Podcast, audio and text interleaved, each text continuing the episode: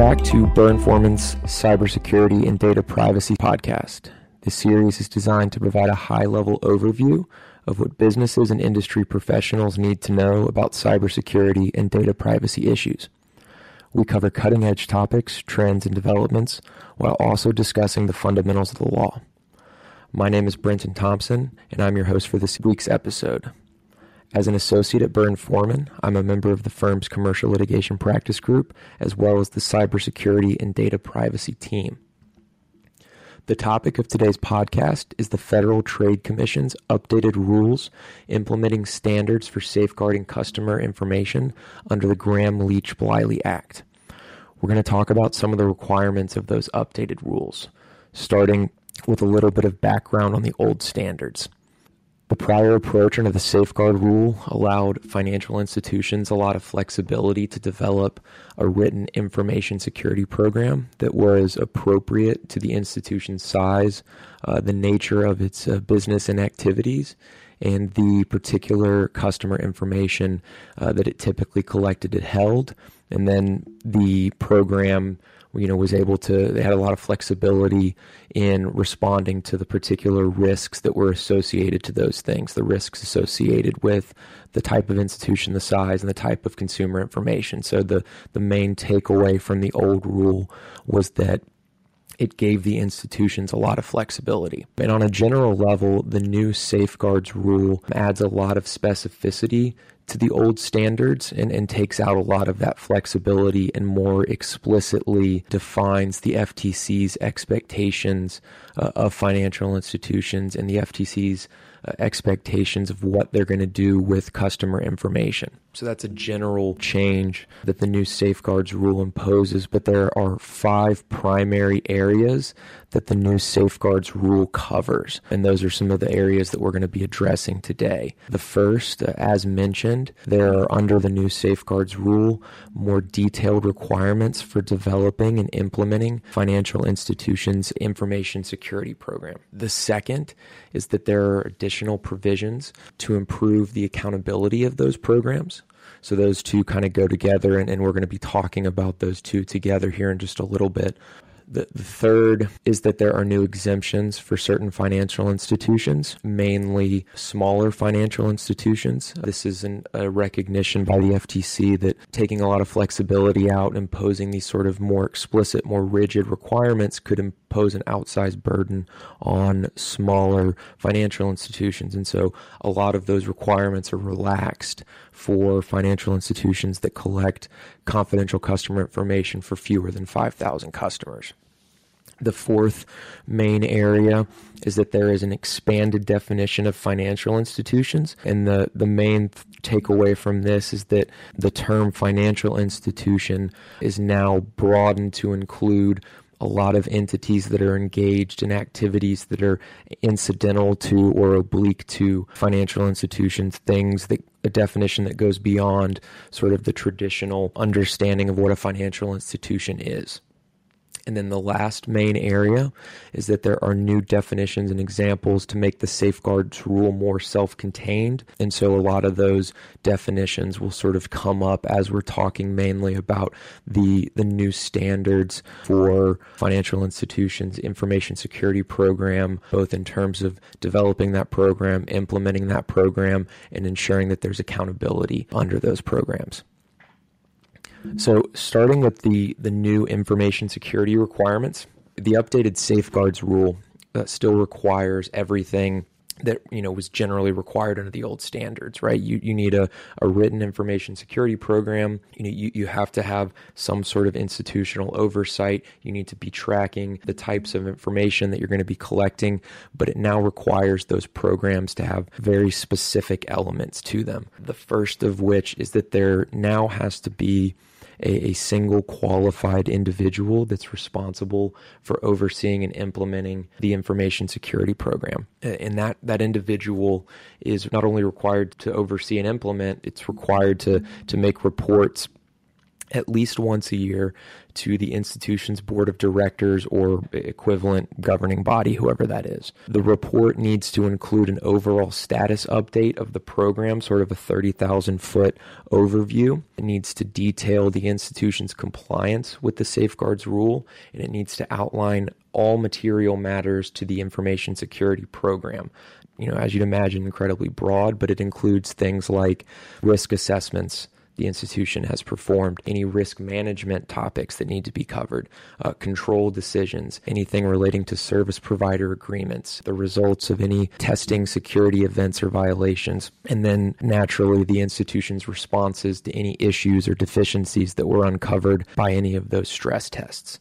And so, if there are any issues or are any deficiencies, the report has to make a recommendation for changes to the institution's information security program and you know sort of outline how the how the institution's going to respond just sort of to summarize, the new rule basically requires centralized accountability for and communication at the highest levels about the institution's information security program. One sort of small note here there's no requirement that the board of directors or, you know, equivalent governing body certify the contents of the report. And, you know, that, that probably has a little practical consequence, but it was something that came up when the FTC solicited comments, and the rule is clear that there is no certification requirement on the board of directors. The second change that the rule makes in terms of new information security requirements is that it changes the substantive requirements of you know the institution's uh, information security program. So as we were talking about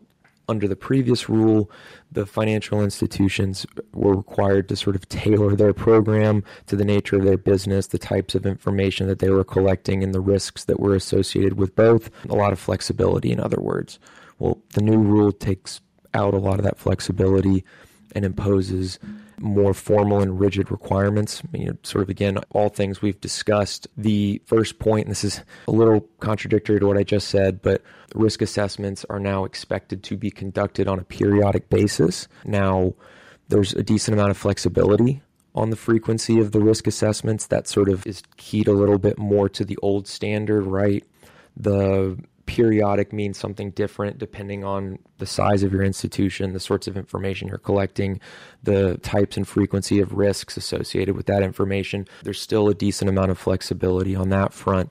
Sort of turning to some of the more rigid, formal, and standardized requirements is, is that risk assessments must now be in writing. It's not enough to just have kind of a general sense of what the risks are and, and having procedures in place to deal with them. You have to now put everything in writing. You have to document and do so very specifically each risk. So you have to identify the risks, write it down. You need to then identify the specific step, the specific safeguard that the institution and the program are putting in place to mitigate that risk or I guess alternatively, whether you're accepting that risk sort of as an incident to just operating in a digital space.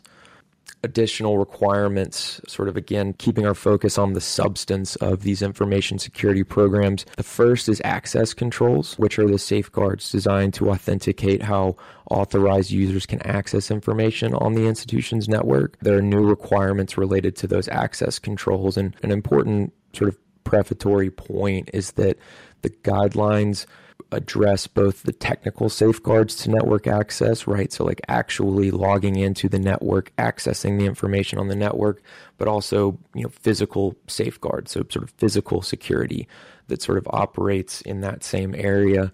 And so, what that means practically is that institutions have to think about, you know, the access controls again accessing the information on the system but also physical control over you know paper record physical devices uh, you know laptops ipads external storage stuff like that.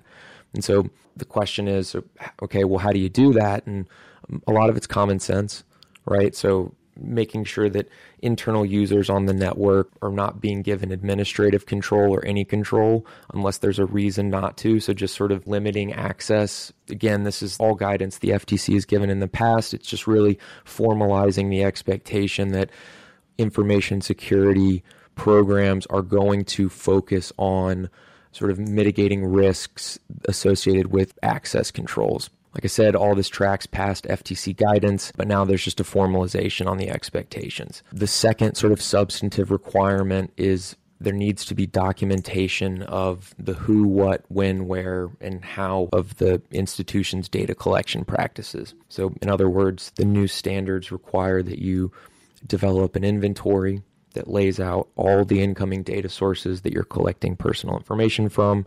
You need to document how you're storing that, how you're using it internally, how you're using it externally, where you're sending it externally, the sort of third parties that you're transmitting this information to. So you're basically laying out not only the inventory of what you have, you need to sort of catalog and inventory that, but you need to know how it's moving within the institution and then how it's moving without the institution. And then, as you might expect, the rules require that any information security program evaluate each part of that inventory, each part of that data flow, and make any adjustments as needed as certain risks become identified or just in general. Other substantive requirements and we'll hit these kind of quickly but you know as you'd imagine the new standards formally require encryption. I'd said that there is some flexibility that remains and there's maybe sometimes a lack of specific guidance from the ftc and this is one of those cases because there's no specific guidance on what type of encryption you need to have as part of your information security program but the rules are clear that encryption is required on some level for the data transfers we were talking about above Next is multi factor authentication. Again, the expectation here is the next one is multi factor authentication. The expectation from the rules here is, is not only that you have multi factor authentication for external, rather, access to customer information, you know, when customers themselves are, are, logging into the platform, but also MFA for internal access, you know, your own employees work, you know, working at the institution and then the third parties that you're working with that will be accessing customer information, vendors that will be accessing customer information. So multi factor authentication is now a formalized expectation. So, in sort of a, a, flip from the guidance on encryption, the good news here is that the FTC gives an example of a compliant MFA process. So, you know, if you're dealing with MFA for a, you know, a customer accessing their own information. The FTC gives this example. If you require a password where the, the customer enters a username and a password into the website, and then they select a prompt that sends a, a one time code to a cell phone or email address provided by the user, they authenticate that code that gets sent to the, the device or the email. That is a, an example of a compliant MFA process. And so the FTC gives a fair amount of guidance on that front sort of moving through other substantive requirements of the new FTC standards. And the next one is secure application development. This is again now a strict and explicit requirement. It doesn't change a lot from past FTC guidance on this. You know, it's sort of formalizing the FTC's expectations, but to the extent that the institution is developing software in house or having a third party developer create applications, mobile apps, things that are compatible with your website. You have to make sure that you have processes in place to securely test any externally developed applications and that that sort of implementation and testing process does not result in the unauthorized disclosure of confidential information. The next substantive requirement is formal expectation of secure disposal. So the FTC doesn't give any guidance or it doesn't lay out specifically any retention periods. It doesn't, in other words, tell the financial institution how long it has to keep secure information. And again, those retention periods can change based on sort of business consideration, legal requirements, all of which operate sort of external to the new FTC regulations. But the FTC requirements are, are now very clear that you have to remove, delete, or destroy data that has run past the retention period in a secure way. Sort of along those lines, there needs to be appropriate change management processes under any information security program that ensures that the program and the institution keep up with any new devices or software that are being added or removed from the system, the integration of that software, any new entities that you're transferring information with, basically any change to the way that you're managing data, the way that you're transmitting data, the, the people that you're transmitting confidential data with, customer information with. You need to be continually monitoring any changes on that front and sort of dynamically changing the information security program to respond to those changes. So there's sort of a developing trend of sort of this active, proactive uh, management oversight implementation of this security program. It's not enough just to sort of have a set it and forget it policy. The sort of centralized oversight, centralized implementation. The institution has to take a much more active role, not only in setting out this program and making sure that it's implemented, but making sure that the program at all times effectively responds to the specific landscape of the institution, the sorts of data it's taking in, the people that it's transmitting that data to. That there is this very active obligation to make sure that everything is up to date. So, along those same lines, the new FTC guidelines require effective monitoring and logging user activity. You have a couple choices on this front. You can, on the one hand, do sort of low grade continuous monitoring. That's an option that the FTC standards give you. So you can sort of continuously monitor and log user activity, or you can, on an annual basis, do sort of a deeper dive, do annual penetration testing and vulnerability assessments. So you have a little bit of choice on that front. You're not limited to one or the other. You can do both, but there does need to be effective monitoring and logging of user activity. And so, one of the consequences of that is that there needs to be user activity logs.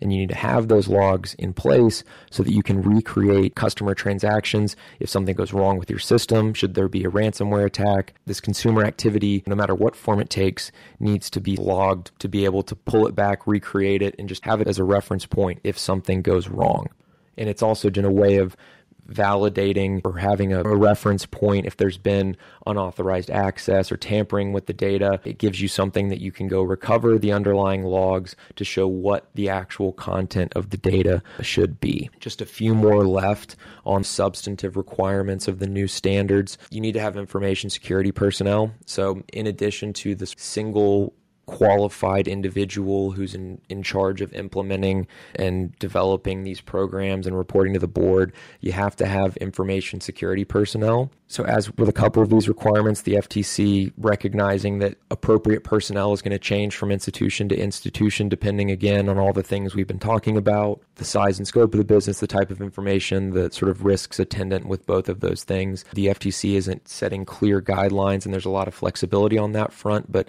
the one thing that the FTC has been clear on is that you need to have those information security personnel, whatever the appropriate number is, whatever the appropriate type of personnel, you need to have those people in place. You need to have those people acting on your behalf and implementing, helping with the oversight and the implementation of your information security program along those same lines, and, and as you'd imagine, the new FTC standards require effective information security training. Now, that effective training goes beyond the qualified individual overseeing the overall information security program and then any information security personnel that you've brought on to assist that individual and to help specifically implement and oversee the information security program. There's also an FTC expectation that you have baseline training for all employees.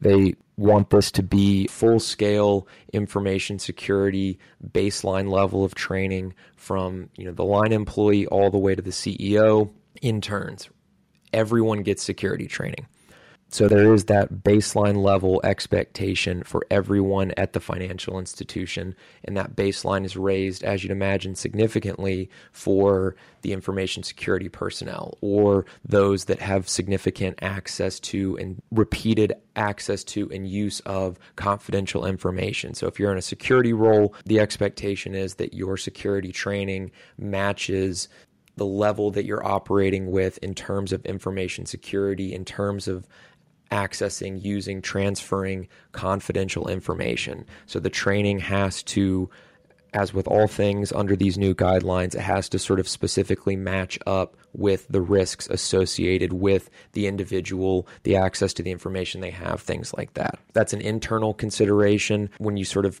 turn towards the external service provider oversight, again, the, the FTC updated guideline has a lot to say on this front as well. And this is a very important issue. It's something the FTC is focused on before And so, what that oversight looks like is an initial due diligence of any service provider that you're going to be transmitting confidential and sensitive information to. You need contractual protections you need to ongoingly monitor the service providers. You need to audit the service providers in terms of what information they have access to, what information they're collecting, what information you're transmitting to them, any information that they are then transmitting on to a fourth party. And you need to monitor any complaints that arise with regard to your interactions or a customer's interactions with any particular service provider. Again, keeping with the theme that you know all this stuff needs to now be formalized it needs to be written down you need to have a written incidents response plan and to the extent that you have those processes and procedures those need to now be written out and the, and the rules are, are very very clear on that point. point and the, again this applies not only to service providers this is sort of a general incident response plan that applies broadly across the institution's information security program the plan needs to set out specific goals for what the program is trying to achieve or what the institution is trying to achieve in response to a breach or some sort of data incident. It needs to lay out what the internal process is going to look like, right? Like who's doing what at what stage of the response, who has authority, who responds to who. For example, if you need to lock out certain features on a website, or if you know you need to take a, a system or a server offline, or sequester it from other parts of the system, who you communicate to internally, who do you communicate to externally, who makes those communications, who talks to the third party vendors, just every step of the way, there needs to be a written incident response policy that outlines who is doing what, when, how it needs to be as detailed as the information security program that we've been talking about.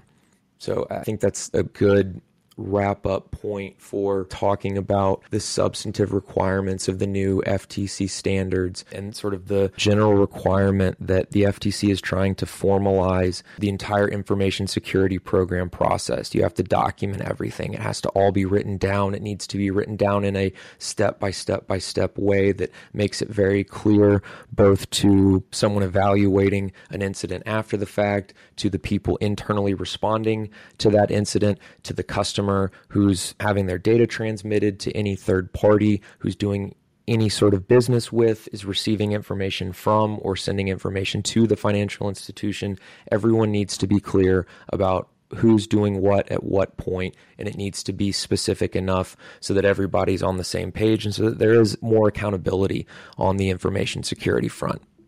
So I think that the last note on that point is that it's important to recognize that the rules themselves, the new standards themselves, recognize that there are risks inherent to doing business in a digital information landscape. The new safeguards rule, the new safeguard standards, they're not requiring perfection in those systems that are subject to the risk assessments and the information systems programs we've been talking about. They're again just in large part trying to formalize how those programs are implemented, how they're maintained, with the goal being the sort of resulting improvement in the quality of the underlying system. So the rules aren't demanding perfection, but they are demanding very specific type of documentation, formalization, jumping through the right hoops, going over the right hurdles to make sure that everything is documented with the hope being an improvement in the underlying quality of those information security systems. So, going all the way back to the initial roadmap, we were talking about the third major area that the new amendments to the safeguards rule sort of touches on. The third of those is that there are, new exemptions for certain financial institutions. And so again, this one is something that we can kind of hit pretty quickly. And this is sort of a recognition by the FTC that a lot of the requirements might impose an outsized burden on smaller institutions. And as a result, the new standards exempt financial institutions that maintain information on fewer than 5,000 consumers from certain requirements. Not all of them, right? This isn't a an absolute exemption. And so as a result, or smaller financial institutions, those exempt, those that maintain information of fewer than 5,000 consumers, they should still plan on developing their own information systems programs. It's just that they are exempt from things like written risk assessments, the requirement to do continuous monitoring or penetration testing of the consumer monitoring and logging that we were talking about, things like that. So, so there, there are certain exemptions and the requirements are less rigid, but sort of on a general level, there are still an expectation that even small financial institutions will engage in sort of a more formal, a more intentional information security program process. The fourth major area that the new FTC amendments touch on that there is a new expanded definition of financial institution. That definition includes entities engaged in activities that are more incidental to financial activities than the average person might think at first blush which it's just sort of important to note that that's not traditional banks, right? So, traditional bank, the new FTC safeguards rule does not technically apply to you, but the breadth and scope of the new definition of financial institution captures mortgage lenders, payday lenders, check cashers, collection agencies, CRAs, and investment advisors. All of those types of entities are generally going to fall under the scope of the new FTC safeguards rule. They're going to have to implement the sort of information security program we've talked about. That program is going to have to have all the substantive requirements.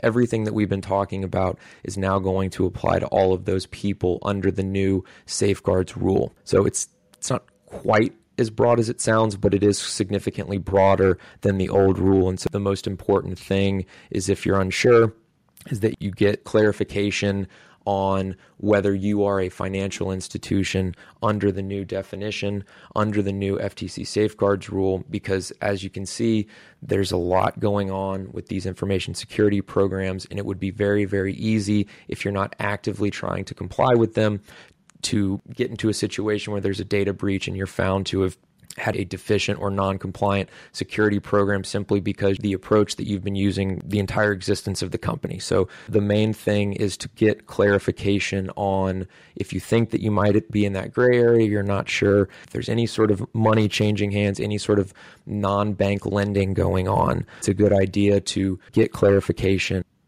So, I know that's a lot of information, a lot of requirements, and we didn't hit all of them. The main takeaway is that what the FTC is getting at is documenting information security programs, the processes associated with it, and that, that it's a formalization of all of this process. You just need to make sure that everyone's clear on who's doing what when, how they're doing it, why they're doing it, just making sure that that documentation is maintained the way that it needs to be and that everything is clear. So, I think that's as good a place as any to end things today. Thank you for listening. If your business needs assistance navigating GLBA and the new FTC rules, please visit our website at www.burrcyber.com for more information on vital cybersecurity and data privacy issues. Subscribe to us wherever you get your podcasts. We hope you tune in next time for Burr's Cybersecurity and Data Privacy Podcast. Thank you.